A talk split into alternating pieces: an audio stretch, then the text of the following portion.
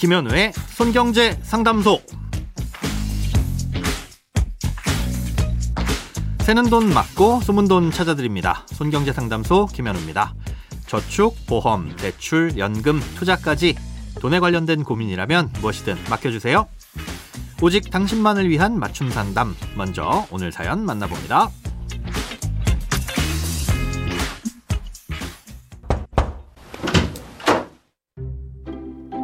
안녕하세요, 소장님. 항상 잘 듣고 있는 신혼부부 팬입니다. 점점 금리가 높아지는 요즘 파킹 통장에 있던 돈을 전부 증권사의 발행어음식 CMA 계좌로 옮겼습니다. 우량 증권사에서만 발행할 수 있다고 하니 안전하겠다는 생각이 들었고 금리를 3.5%나 주면서 수시 입출금이 가능하다는 부분이 매력인 것 같았습니다. 그런데 최근 레고랜드 사태, 흥국생명 사태 등 채권 시장이 불안정해지고 증권사도 위험도가 높아질 수 있다는 얘기를 들어 걱정이 됩니다.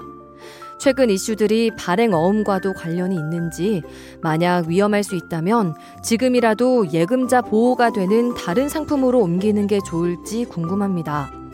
저축은행이 금리가 높고 예금자 보호도 된다고 하던데 5천만 원을 넘지 않으면 위험도 없을까요? 주의사항 좀 알려주세요. 저와 와이프 각각 모은 돈이 5천만 원은 되지 않아 예금자 보호 한도를 넘기는 일은 없는 상황입니다. 소장님의 도움을 기대하겠습니다. 감사합니다. 발행어음은 쉽게 말해 증권사가 발행하는 어음입니다. 어음이란 건 만기가 1년 이내로 짧은 일종의 차용증 같은 건데요. 아, 그런 어음을 증권사가 발행하고 투자자들이 그 어음에 투자하면서 증권사에 돈을 맡기면 증권사는 그 돈을 가지고 기업에게 대출을 해주거나 부동산 금융 같은 곳에 투자를 하고 여기에서 발생하는 수익을 나눠주는 게 바로 발행어음이란 상품입니다. 아, 여기에 발행어음형 CMA라는 건 CMA 계좌에 돈을 넣어두면 증권사가 자동으로 발행어음에 투자를 해주는 서비스인 거고요. 어음은 채권보다 훨씬 간단한 절차로 발행할 수 있는데요. 그렇다고 해서 증권사들이 쉽게 쉽게 어음으로 돈을 모아서 마구 투자를 했다가 문제가 생기면 안 되니까 자기 자본이 일정 규모 이상인 초대형 증권사들만 한도를 두고 발행할 수 있도록 하고 있습니다. 예, 하지만 아무리 초대형 증권사이고 한도를 두고 발행한다고 하더라도 그 위험이 제로가 되는 건 아니죠. 예, 기업 대출이나 부동산 금융으로 나간 돈이 회수가 안 되면 발행어음은 담보 없이 순수하게 증권사의 신용으로 발행된 거라서 예, 증권사가 자금 사정이 어려워질 정도로 최악의 경우엔 원금을 못 받을 위험도 존재하긴 합니다. 물론 그런 일들이 실제로 일어나면 발행어음뿐만 아니라 금융시장에 대한 신뢰도 무너지기 시작해서 더 큰 일이 일어날 수 있으니까 증권사나 금융당국도 아주 철저하게 들여다보긴 하겠지만 아, 이론적으로 있을 수 있는 위험을 설명해 드리자면 이럴 수도 있다라고 말씀드리는 겁니다. 예, 그런데 요즘 채권 시장에서 돈을 조달하기가 어려워지고 있다는 소식들이 들려오다 보니 이게 혹시나 관련은 없는지 걱정이 되셔서 이 발행어음에서 돈을 빼서 옮겨야 되는지 궁금하시다는 사연을 보내주신 건데요. 예, 사실 채권 금리가 마구 올라가면서 발행어음 금리도 올라가고 있기는 합니다.